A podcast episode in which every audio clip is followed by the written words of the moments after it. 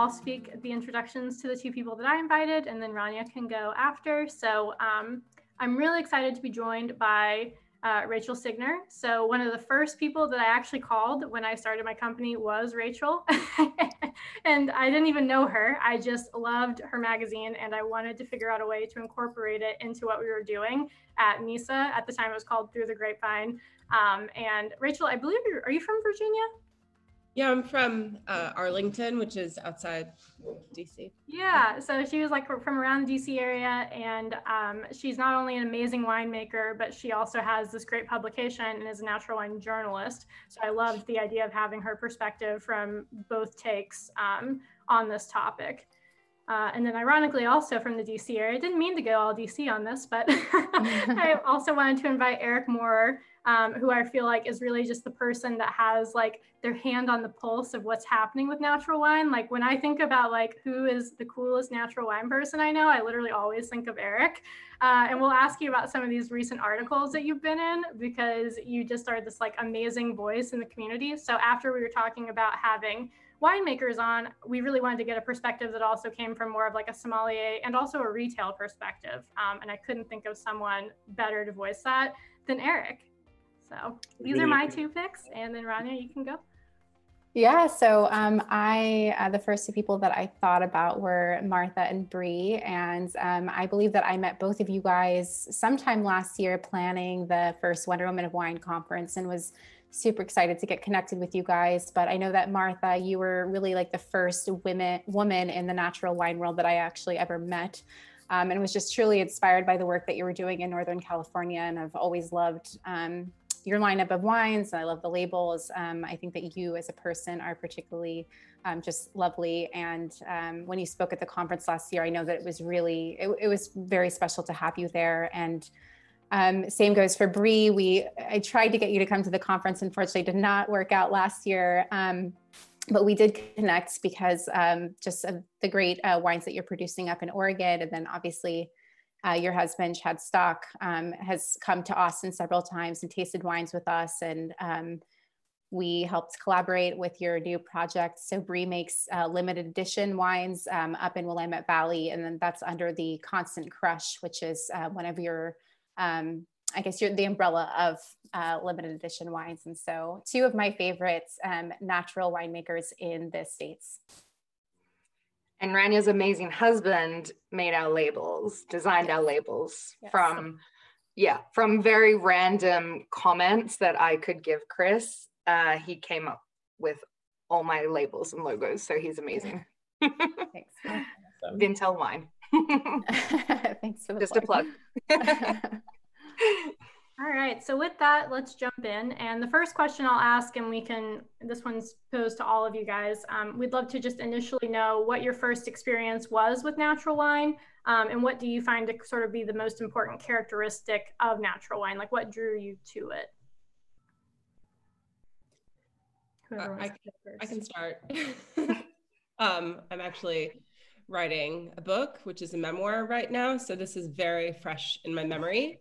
And um, so I was living in Brooklyn and I was um, like, I historically had worked in restaurants, but I took a long break and then I sort of crawled my way back to a, a job waiting tables because I was trying to write a novel. And this restaurant, Reynard, inside the Wythe Hotel, had an amazing wine director, another incredible woman in wine, Lee Campbell. Um, and her her list was pretty much all natural and mostly French. And um, I immediately noticed the different way that people talked about wine. Nobody mentioned scores and nobody talked about like prestige or awards. And there was, well, I won't say there was no snobbery. There was like a different kind of snobbery. People talked about traveling to France and meeting these winemakers and going to parties at their homes. And um, there was a, a pet nat uh, from the Loire Valley, Les Capriades. I think in the US, it's probably still with Selection Massale. And the, the wine was fizzy and, and kind of simple, but also kind of like not simple. It had so many flavors. It was, to me, it was more complex because it was alive. And I noticed that it made me energetic. um, it didn't feel like kind of sappy the way a lot of sparkling wines normally did. And so I think for me, the um, there's a lot of characteristics that I would say set natural wine apart. But um, yeah, I would just say liveliness first and foremost, like actually really more like things in the bottle that are that are um, genuinely alive is the main thing. Yeah, I'm happy to hop in next. Um, so I always had an interest in um, environmental studies and how we interact with our planet. Um, and that kind of coupled with a real fascination with food systems and food history and how these like kind of um, how our politics and history on a macro level has really shaped what we eat and drink and how we interact on a daily basis with things. And so, um, you know, when I uh, graduated from college, I went to work on a um, farm in Italy that was like a full circle. We, you know, there was livestock, grapes, all sorts of um, different products there. And I think tasting these wines, which, you know, the, the people on the farm called them they called them the themselves peasant wine um, which was just that it was kind of like a creative expression and something that they had cultivated and cared for these vines throughout the year and then there was this moment where they could enjoy it and enjoy it with their friends and their community and um, that just got me so much more interested in wine in general. I assumed that that's how the whole wine world was, um, not growing up in the industry. Um, and so when I came back to California from that experience, I said I wanted to work in a winery. And I just, it was this huge shift in terms of, you know, some of the things that Rachel touched on, um, how to more formulaically create a wine that matched a certain score. And that was really prevalent when I was starting in the industry and before. So I started um, making wine in 2006 under you know for working for other people um, and so it just i had this um, feeling that these things were you know somewhat incongruent and this experience i had in italy was maybe just on the small farm and that it didn't exist elsewhere and so when i started apprenticing and working wanting to work for smaller families and smaller producers whether or not they were you know identifying as making natural wines or not, I saw certain practices come up again and again in the wines that I really felt connected with. And, you know, Rachel also mentioned this word about being energized. I think there's this, um, you know, you, when you watch how people care for the vines all year long, um, there's not necessarily a need or a desire to really obscure where those grapes are coming from. And so I think a lighter hand in the cellar just kind of matches that idea of we should celebrate where you know the, the labor and the love that went into growing these these grapes. And so that really appealed to me. And slowly but surely i realized that the majority of the wines i were drink i was drinking yes were from small producers but it wasn't just that. It was the way that they were being made that was also special. And that happened to fall into this natural wine category the more i learned about it. Eric or Bree, do you have anything to chime in with? Um, so, sorry, Eric. Uh, we'll we'll let you tie it up at the end. um, so I think it was uh, maybe 2005. Um, I remember um, moving back to Australia um, from from BC, and um, Gary Mills had had um, a wine, I think it was a Chenin Blanc, rejected um, from export um, by the AWRI, the Australian Wine Research Institute, um, and the governing body Wine Australia, who who gave you permission. Um, you had to send in samples to make sure that your wines had an, a legal level of VA and acceptable faults. Um, and so Gary had an importer in Japan where he was, you know, very big, um, Jamsheed wines. And um, the importer, you know, thought the wine was delicious and and really wanted you know to continue to sell these wines and he wasn't able to get an export certificate for it because it had higher than legal limits of va um, you know i think the us limit is uh, one mm, maybe is it point point eight or 1.2 um, for legal in in the us as well. Um, but that got me thinking about you know different cultures and and a governing bodies and and what who was who was deeming something you know delicious or acceptable or you know a wine of of quality or place or or whatever it was.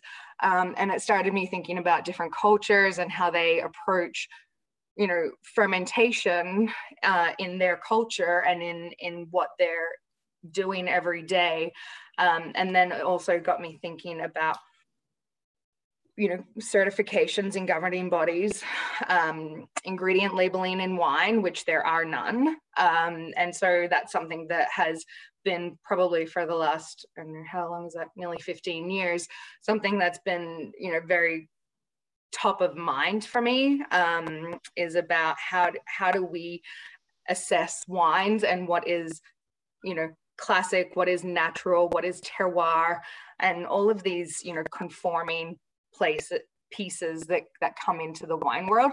So it really started with um, Gary. Um, and it was something that you know talking to him was about you know his he's buying fruit from growers who are farming organically um, or biodynamically and then he doesn't want to manipulate anything in the cellar. So occasionally you have a barrel that goes awry or you know that you get li- more lift than you'd like in it. And so this disconnect between um, farming and what the fruit that you're buying and the intent behind the fruit that the farmer has for it and then what you're making it into into a wine. And then and then to have someone else tell you that it's not delicious or it's not acceptable and that there's no market for it um, were all things that aligned for me with um, that we had a very conventional and very industrial um, wine production system that needed to have some questioning applied to it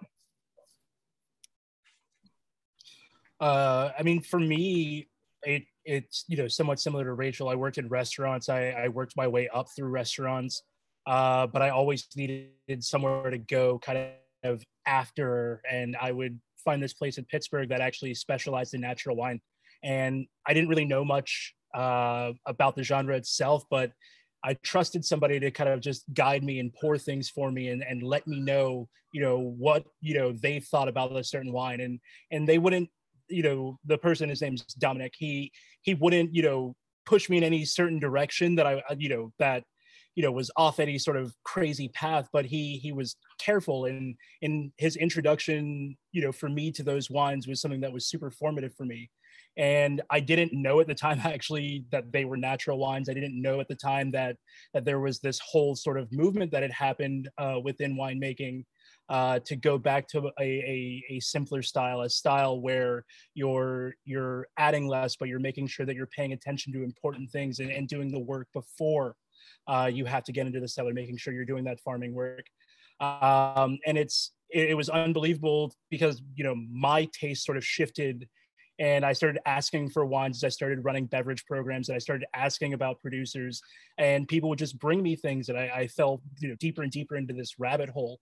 Uh, so I really have restaurants to thank for for my entire kind of experience when it comes to to delving into this subject. And I you know I'm happy to be here obviously, but like I I you know I have so many people to thank to for you know guiding my journey here and it's not possible without those relationships.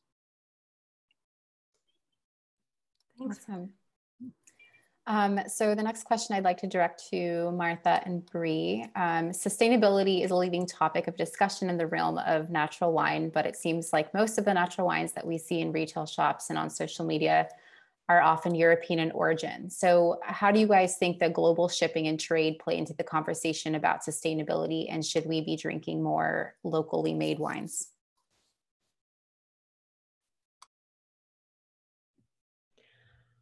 Well, the answer is yes, we should be drinking more locally made wines, but I am also, you know, I will fully admit to the fact that I, I love drinking wines of the world. Like it's something for me that, um, you know, I, I, I am going to have a little trouble answering this question in all honesty. It's something that, um, you know, there's oftentimes I think what our pleasures and interests are and our joys in life are often, I think, more in line with environmental stewardship than most people let on. I think this is probably an area where, yeah, things are a little dissident, where perhaps, you know, the majority of what we are drinking in the natural wine world comes from a place that's far away that takes a lot to ship, you know. Um, so yeah, there are a lot more steps in the transportation and the carbon emissions from that transportation. Um, you know, I think without doing, without having done an actual inventory of those things, I think, you know, if you're living on the East Coast or New York, uh, shipping wine there is a lot more environmentally friendly than if you're going, you know, or or if it's if you're close to the port that the wine comes in um, then I think it's more environmentally friendly perhaps. Certainly land travel is way less you know heavy wine's heavy it's a liquid. Um, so but i think also there's a question of you know um, i think there's a balance because i think there's a question also of you know local economy and putting money back into the economy that you are a part of and the community you're a part of so when you buy you know, California wine in California, you are directly supporting other Californians and Californian businesses. But there's also an aspect of, um, you know, exploration and trade and creative trade that I think is really important. So I wouldn't want to do away with imports for that reason. I think, you know, this, I, I think of wine as art in a way, and I don't think that we should cut ourselves out you know off from the art of the rest of the world either so i don't have a clear answer on that i think it's a really good question rania and a tricky one yeah that's a great question very complicated to answer. Um, i would say yes we do need to drink more local wine um, quite simply for the same reason that it does take a lot of carbon carbon footprint to send wine across the world. Um, but also you know the distribution system in the us um, also comes into play um, in regards to a lot of the wines that are being sold here as well. Um, and so i think that a lot of the most important um, portfolios and um, distributors and importers here um, require those wines from Europe um, that are able to be made and sold at um, you know lower price points than what can be produced in the U.S. Um, you know, there's a certain amount of history and culture that um, is already well established in in the old world in Europe, and by way of their um, taxation systems, their governing bodies, the simple fact that you have, you know, sometimes eight, nine generations coming from a single property, there it's a lot more affordable for some of these wines to be made and produced and and sent to us in in the US here. Um, and I think I would be terrified if I didn't have the opportunity to have those wines here in the US to be to be sold and to educate the market um, because of what is made at a very low price point here in the US. Um, so I think that they're a very important part of the market. And I think that while we should be drinking more local, what we should really be asking more is what what does sustainable mean? um, and what does it mean for an industry to be sustainable as well and i think that you know transverses more than just um, a carbon footprint or um, you know shipping and and receiving and exports and all of the complications there you know. To martha's point what is sustainable in terms of having a successful and healthy community within your own wine community within the wine industry? Um, you know what is what is making our vineyard workers sustainable? What is you know what is it, it, it there's a whole supply chain that needs to be addressed. Um, but i think that that all of these wines have a real place and need to be in the market um, and and they create inspiration for us and they you know they give us guiding points as well thank you and I was going to go in a different direction, but while you're already chatting on the subject, Bree, I feel like it's a really good next step to sort of chat about human rights and labor practices um, because that's something you were just talking about. Um, so one of the questions that uh, this is actually Rania's question. Sorry, Ranya, I'm gonna say. okay. but one of the questions that we were talking about earlier was, you know, around this practice, and there's obviously been, um, for anyone that's very nerdy in the natural wine world, will know there's been a lot of headlines lately um, about this sector and potential human rights violations. So, um, like, what do you guys think are the steps that winemakers should be taking? Uh, to advocate for the humane treatment of laborers. And do you think that this, I think all of you would probably agree that this is an important part of the winemaking process, but first, do you agree with that? And what do you think should be happening? Get Rachel. Yes, I agree. Yes, yes, it is something that should be happening. I think um, it's really interesting that this came up in 2020 and i would definitely note that it kind of happened on the heels of this really big black lives matter protest um, movement that i think raised consciousness globally. So yes like valentina passalacqua's father being arrested kind of sparked it but i, I think the outrage um, was greater because of this moment that we're in. And um, what I'm starting to see and what I really think there should be more of is transparency about labor being just as accessible as transparency about farming and um, sulfur. And like everything else, I think with natural wine, it's probably going to be complicated and it's probably going to be like, I don't think we're going to see an ethical labor certification anytime too soon. Um, just just as you know there are lots of natural winemakers whose vineyards are not certified organic. So i don't i don't think certifying your labor is going to be as easy. But i do think um, there's so many ways for producers and importers to become transparent about who's doing the work um, whether that's at the very minimum sharing with your followers on social media. Um, here's our vineyard crew here's our intern, like here's the the team that's coming and, and trimming the shoots on the vines in spring and, and really giving those people like a face and um, making them part of your operation or putting it on your website.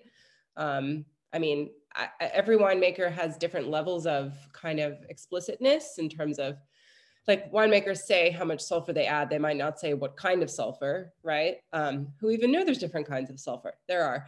But at this and so similarly you might say we we pay our workers um, above minimum wage. You might not specify the exact amount. The, the important thing is we need to start. I think it really needs to start somewhere because it's not happening at all. Um, and I would absolutely love that. Um, and I guess switching journalist cap to winemaker cap, um, we we we should talk more about who helps us to make our wine. And, and I have tried to do that over the years, and I think we should do it more. Um, it is often migrant laborers, um, more so in the like new world, but that also happens in Europe. Um, and I think that we need to really recognize these people and kind of erode the, the distinction between like skilled labor and unskilled labor, similar to kind of what happens in restaurants as well. And um, I, I think it's a good start anyway that we're having this discussion. Yeah, I think it's a hugely important subject. Um, where to start? Um, I I love the idea of of giving props or giving a face to those people in the vineyard.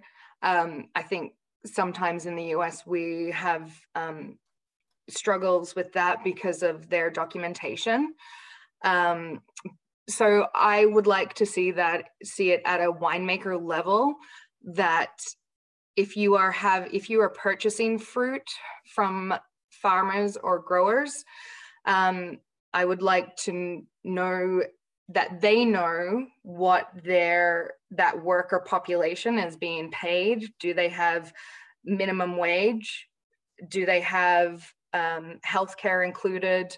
Um, you know, a lot of a lot of um, vineyards in the U.S. are run by vineyard, vineyard management companies. So I would like the vineyard ma- the growers to be accountable holding the vineyard management companies accountable for who's in their vineyard and who's working in their vineyard um, and that they're protected and that they're safe and that they have an avenue to healthcare, that they have um, reliable um, employment, that there's certain standards around their conditions, um, especially years like this where we have, you know, smoke in the vineyard.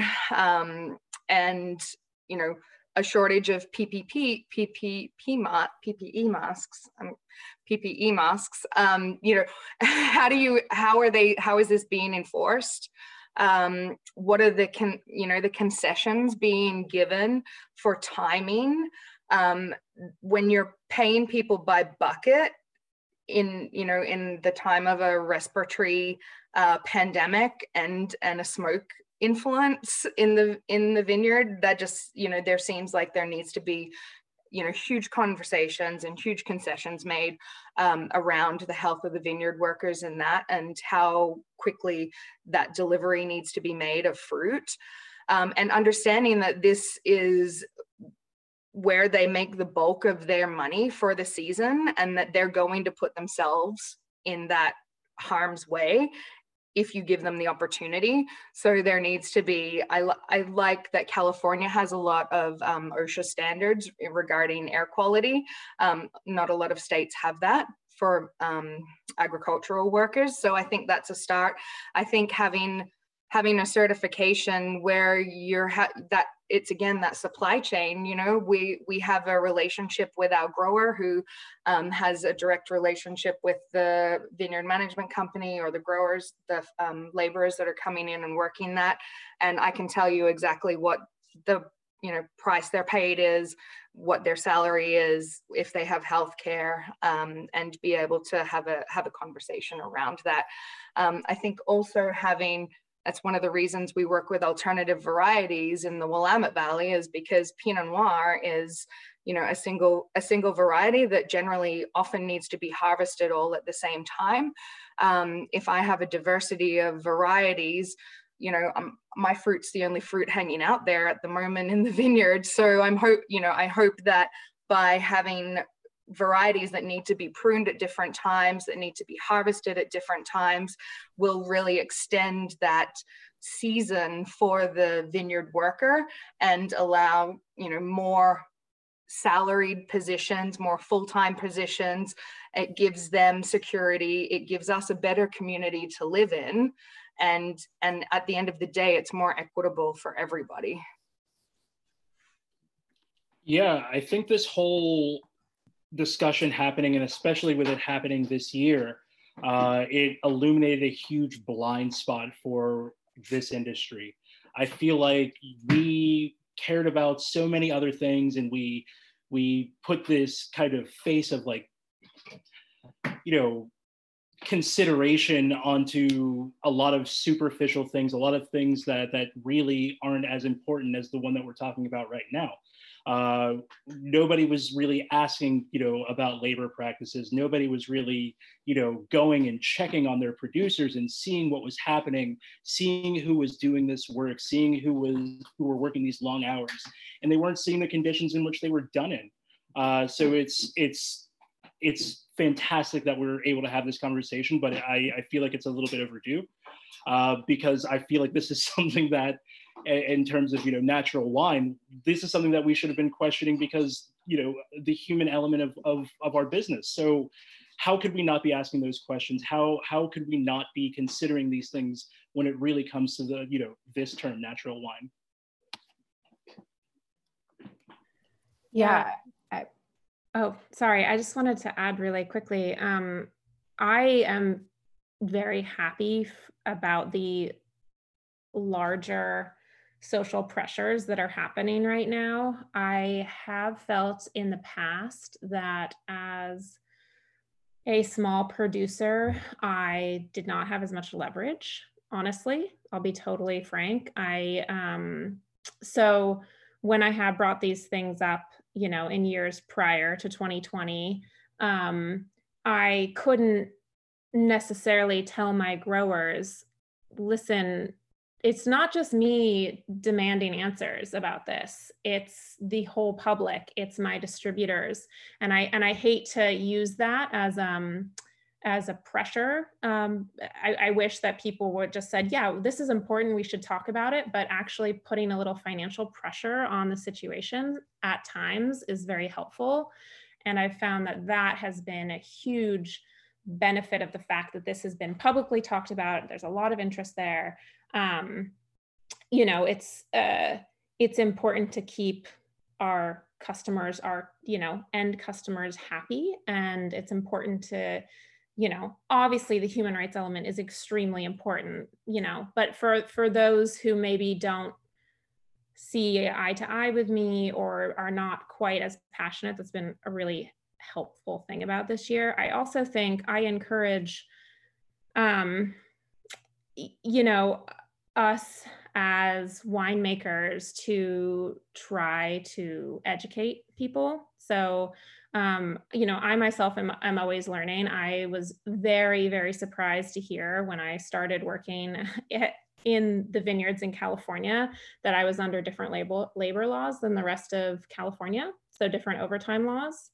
Um, I don't think most people know that, and I think if people knew that, they would start to um, we have since passed a law that's phasing that out but you know getting involved with the legislation too is is hugely important again i talk i mentioned that whole thing about i'm i'm actually a pretty small purchaser of fruit um, and i'm a pretty small player i think we can also band together as, as winemakers for a more unified voice but I think it's hugely important too to look to legislation and see what are the causes. As in California, we vote on propositions. So you know, this was a proposition on the ballot on the ballot, really try to get loud about those things. Um, so we can pass better labor laws. Um, so um, I did have one experience this year um, that I thought was interesting. And I think, I don't know, Rachel, if this is what you meant when you touched on this, but um, the you know, skilled versus unskilled labor, I think debunking that myth too. I think a lot of people think that everyone who works in the vineyard is unskilled, and that's like very far from the truth. It takes years and years and years of experience to learn how to grow grapevines, you know, especially for wine.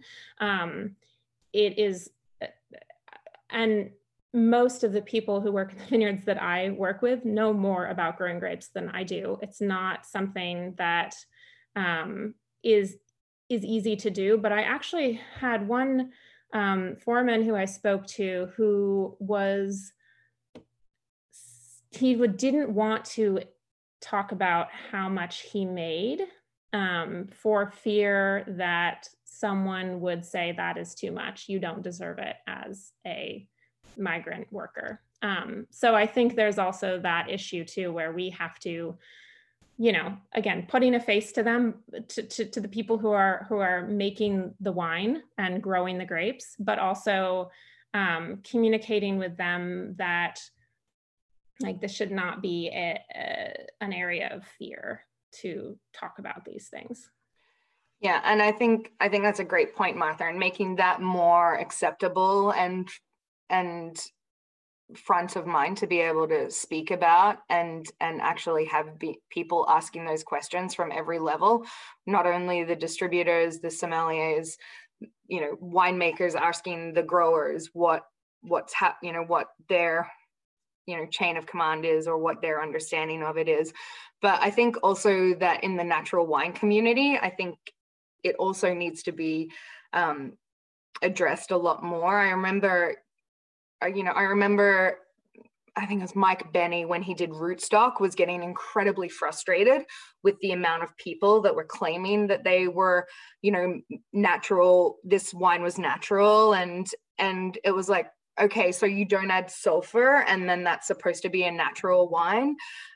we know this is a conventionally farmed vineyard. We know that the workers in that vineyard are being exposed to X, Y, and Z, you know, chemicals, herbicides, and and yet, you know, this is being celebrated as a, as a natural wine. I think there needs to be a lot more conversation from supporters of natural wine about is this fruit farmed respectfully, intentfully, without herbicides, without chemicals? What are the labor practices? You know, there needs to be an entire supply, you know, conversation through through natural wine if this is if this is going to be it's not just no sulfur or low sulfur um, or no manipulations in the cellar. It, it's a whole lot more than that and it needs to be questioned a lot more. And that's that's a, a great jumping off point to um, the next question I want to ask because I, I think the conversation we're having um, about labor practices is we could talk about this for forever because it's so important. But I want to get one more question in um, before we take it to the audience. So um, this is directed at Eric, and then um, you guys can also chime in if you have thoughts. But um, so there's a simultaneous conversation happening about clean wine, and I know that you obviously have been part of a, a recent article about this topic um, clean wine and its place in the diet and wellness culture that's so prevalent in our generation. Um, so, how do you separate what mainstream media categorizes as clean wine versus the style of wine that um, you sell at your shop, and why this distinction is important for consumers? I think this uh, this is this was a, a very entertaining one. Um, I think it, a lot of it really comes down to the fact that you know the conversations about clean wine are are centered around lifestyle they're centered around you know a brand it's centered around you know how you know this can be an alternative in, in a more healthy way of of drinking whereas producers you know especially like the ones that we have here are people who who live this who this is what they do every day it's not just some passing thing where you know we're trying to sell something via you know buzzwords and branding. Uh, the the that's the big kind of divide for me is that that these are people who give their lives to this, who this means you know more than just a paycheck.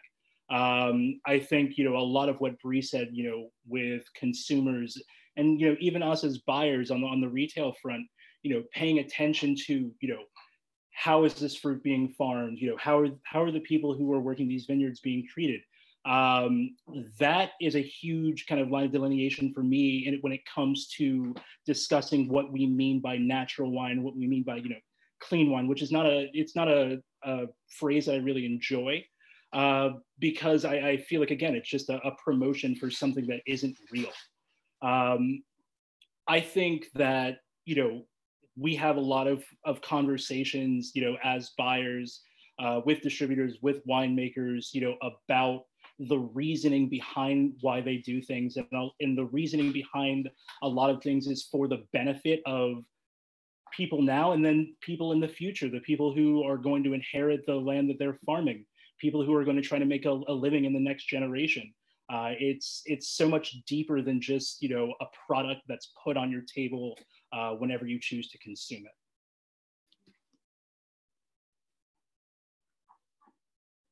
Sorry, anyone else want to chime in on that?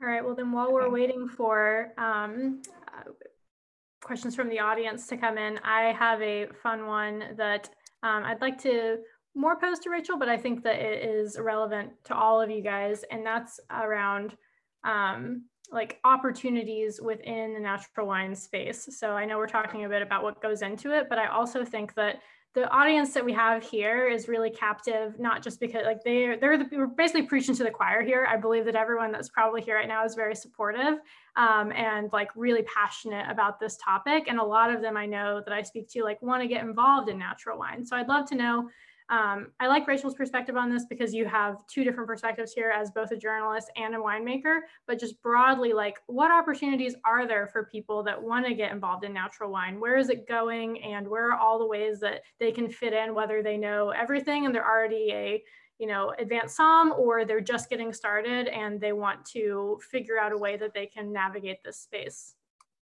Hmm. Um, Well, it's a little different in a pandemic because you can't necessarily go to Raw Wine Fair and you can't necessarily go abroad to work vintage. Um, and those previously were probably two really good entry points, kind of depending on where you were. Um, but you can continue to support your local wine club or local retailer. And, um, you know, I think being a little social media savvy, you can find out pretty quickly who that is near you and um, yeah give them give them your dollars and read about the wines whether it's online or in pipette or wherever um, and and just educate yourself that way um, a writer named Sydney Love wrote about a really interesting project um, going on at the moment called Industry Sessions. And that was a collaboration between um, Jirka Jira from Ordinaire and James Lee, Jim James um, from New York City, and they're providing online education for free to um, people of color around the US who are in wine or starting to get into the wine industry and who um, want more education. Uh, that's a great project. So I would definitely encourage people if you fit into kind of um, the target of who they're trying to reach to look look into that and see if you can get in. Um, there's shops also providing um, wines for free to the participants, and I'd love to see more of that. Um, but a harvest internship still is like a great opportunity. I think now it has to be done probably more locally. I think even a year from now. Um, and ideally, if you can like plan to do a month, um, so this also comes up to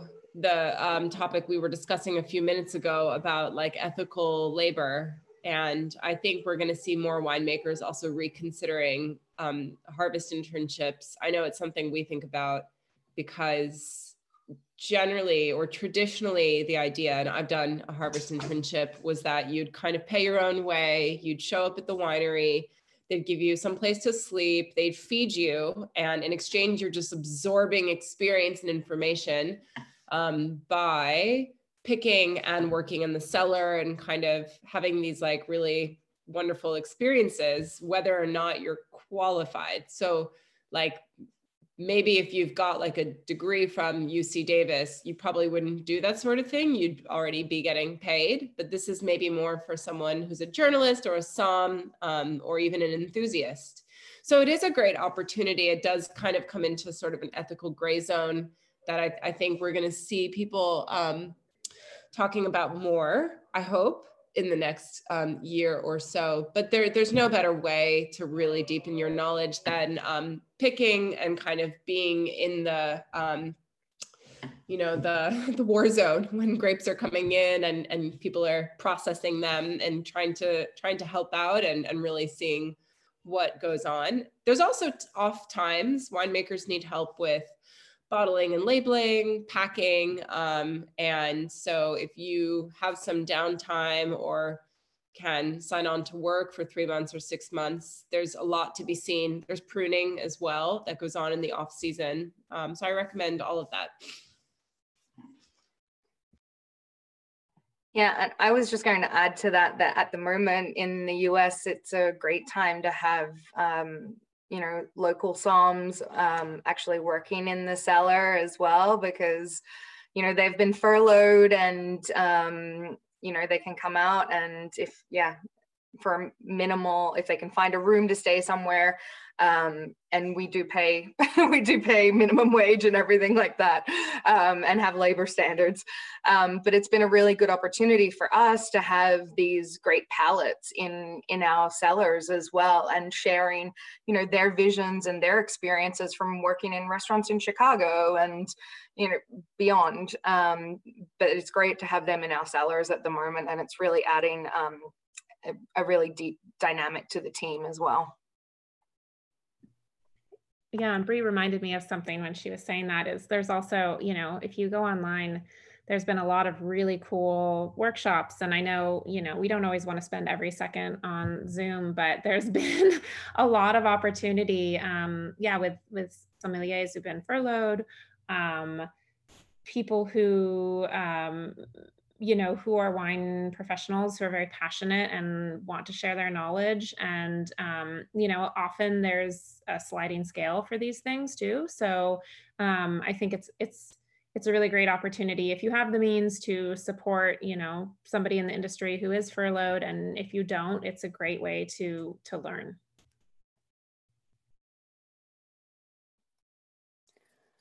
Um, great. So let's take a couple questions from the attendees. Uh, we have one from Grace, and I think that's um, Rachel. You touched on this uh, a bit a second ago, but uh, Grace is asking when you're trying to get your foot in the door in any industry, it's hard to turn down an opportunity, even if it doesn't include pay. How do you recommend getting experience in winemaking and being properly compensated for it?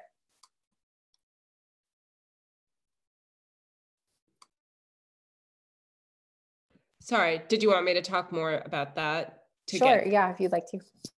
Um, I, I recommend negotiating with the producer, um, but you're going to really have to make a, a case for what you have, what you can do. So if, if you have skills, like if you can drive a forklift, if you can um, sort of be left alone to process grapes so the winemaker can actually do something else. Um, or if you can drive a tractor, then you can get paid.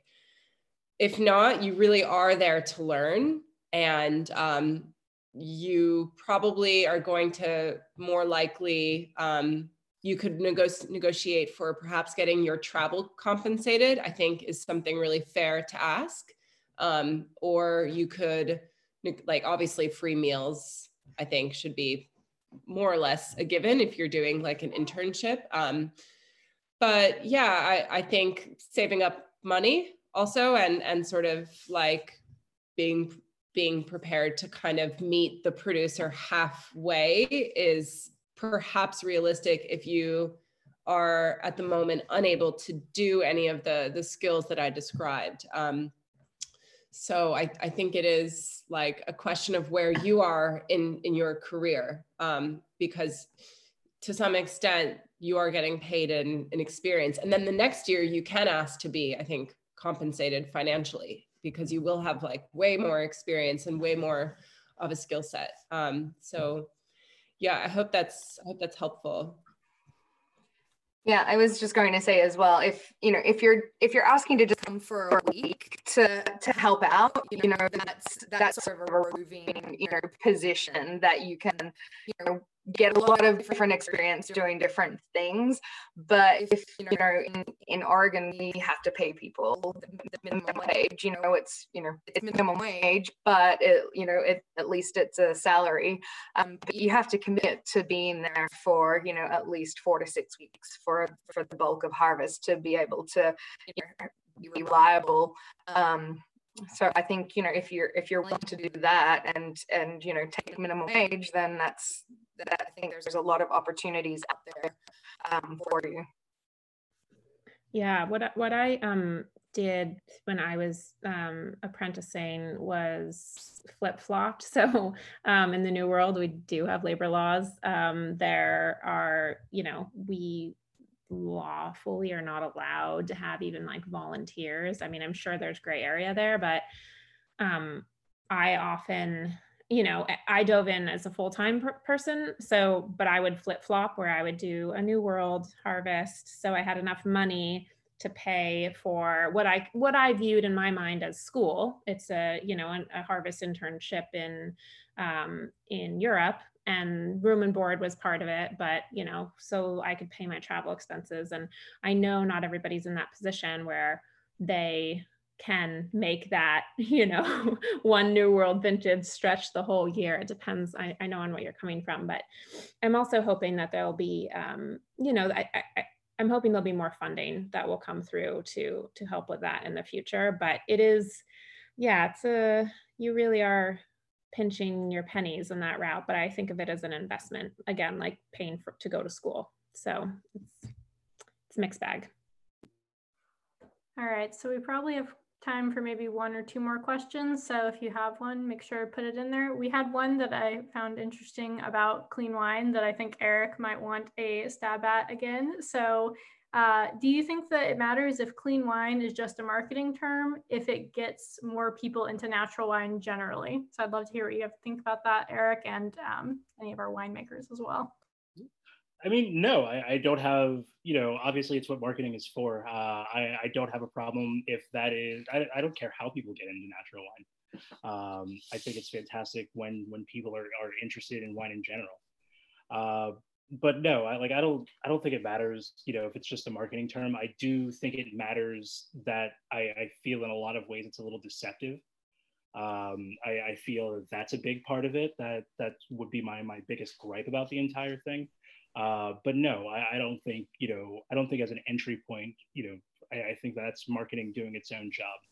Um, and I think it's important that you know we try to get as many people to to drink these wines and, and, and give recognition to the producers uh, as we possibly can. Uh, so I don't, I don't see it as a huge issue. Uh, I just don't like the kind of deceptive nature of it. Yeah, I think it's dangerous when you start seeing people coming through wineries asking about how they wash their grapes. You know, that's kind of bullshit at another level you know that that type of marketing. I'm sorry. Um i'm an aussie i swear sorry. Um, but i i do think if it gets you know someone pick up a bottle and turn it around looking for ingredient labeling or something on there like they do with their organic soup or vegetables i think that is um, is a positive but yeah, I, I think that um, I think there just needs to be more transparency. And so I think that in some ways it can be a good thing for having people understand that, well, there's a whole lot of shit that people put in their wines, you know, to my husband, you know, like, that, you know, some wines have as much additives in them as a hungry man TV dinner, you know, like, so what kind of wine are you drinking? Uh, yeah. So, but hopefully if there is more I would I would love to assume that those marketing dollars spent by large companies are actually benefiting, you know, smaller producers who are taking the steps to make things, but I really don't think that's a reality. Um, but you know, I am hoping that if people are buying closer to the supply chain so they're going into their local shop and they're ta- you know can't do this right now. Maybe you can do it online. Um, but they're talking to the person and and really learning about what what does it mean to make a wine in a way that doesn't have additives. And and also eh, you know think um I hate to be blunt but like what is what is the price that you're paying and what you know can we tease out what those dollars are going to. If they're going mostly to marketing, then probably the product itself is not getting a lot of those dollars spent on it. Um, if it's not, then you know, yeah, it, you might be much closer to a clean wine, clean wine than you think. I just wanted to add something that came to mind. Uh, the problem I think with clean clean wine is that it puts the emphasis on consumption so it's better for you. It's like taking a vitamin, blah, blah. But what we're trying to go after with natural wine is about production. It's better for the planet. It's better for the workers. It's um, made in an ethical way. That was really where natural wine has always come from. And I think we get led astray with clean wine. And I I don't think that it will probably result in the the kind of um, consumer who like thinks deeply about how something is made and where it's come from in in the way that natural wine sort of like wants to um, encourage. Great. Should we take uh, one more one more question? Maybe just a brief a brief one. Um, Okay, so uh, let's see from an anonymous attendee, why is everyone so obsessed with the conversation about sulfur in natural wine? If you can, if, if anyone can answer that briefly. you see me like quickly unmuting. Like, yeah. Oh. yeah, like it's, I, I'll, I'll, I'll, let other people talk because I just spoke a second ago, but um, we covered this in issue four of Pipette because I, I knew this sentiment is something a lot of people feel like what is the deal with sulfur um, and I um, think it is a polarizing topic for a number of reasons. And one is that it there's this idea that um, a natural wine is more pure if it has zero added sulfur. So it creates this polarity within natural wine that is not super useful. Um, however, I, I think it's um, people are sensitive about it for a lot of reasons. I think some some producers would like to not add sulfur, and the fact is that it's just incredibly challenging, and it, it's I think frustrating for some producers to feel that people prefer sulfur-free wine or that it's seen as like better or more ethical. So I, I don't think that the um, the championing of zero sulfur wine should be meant to like put down people who add a little bit of sulfur to protect their wines. However, it is a taste preference for some people. Um, and I'm, I'm one of them. I really love wine that's made without sulfur. And even when it does have maybe like a little bit more volatile acidity. And I know that adding 20 parts of sulfur could have prevented that but I just um, I love sulfur free wine, and I've always loved supporting producers who do take that like extra risk because I, I think it results in a really like dynamic, lively um, wine. And so I you know, I, I, think people are becoming less obsessed with sulfur. I think it's still part of the conversation, but I really loved today people talking more about um, labor and legislation and farming and using alternate varieties in, in light of climate change. And so I, I think the conversation is shifting personally. That's great. Does anyone else want to chime in before we wrap it up?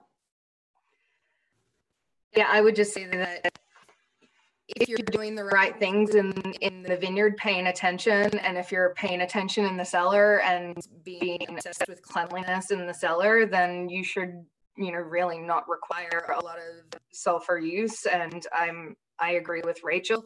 I, I find that excessive sulfur use just really shuts down all of the wine's personality. And it kind of comes back to that question for me of why are you farming organically or biodynamically if you're just going to you know, manipulate the fuck out of the wines in the cellar. Like, don't do it. You know, just be, be intentful all the way through, and and it doesn't require you to have to have so much additions um, in in the wines either.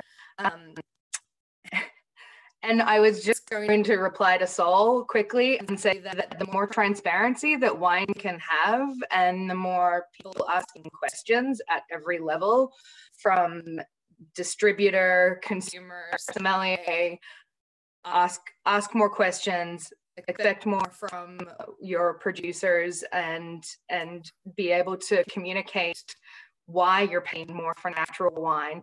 That's more transparency is what we need and and more education. All right well um, i want to thank uh, all of you guys for your time, for your expertise. I know this is a really busy time, especially in winemaking. You guys are in the middle of harvest. There's a lot happening in the world right now. Um, so we appreciate you taking a few minutes to spend with us. Um, and this conversation is part of a collaboration that Holly and I have been working on together as part of the MISA and Wonder Woman of Wine Wine Club, where we're promoting natural wines made by women from all over the world. Um, we're in our second month, and uh, we're just really excited to be working together and to be working with um, wonderful people like you. So thank you guys. Um, please make sure that if you're attending that you are following all of our panelists on Instagram, that you are following misa.wine and Wonder Woman of Wine as well. Um, and thank you guys again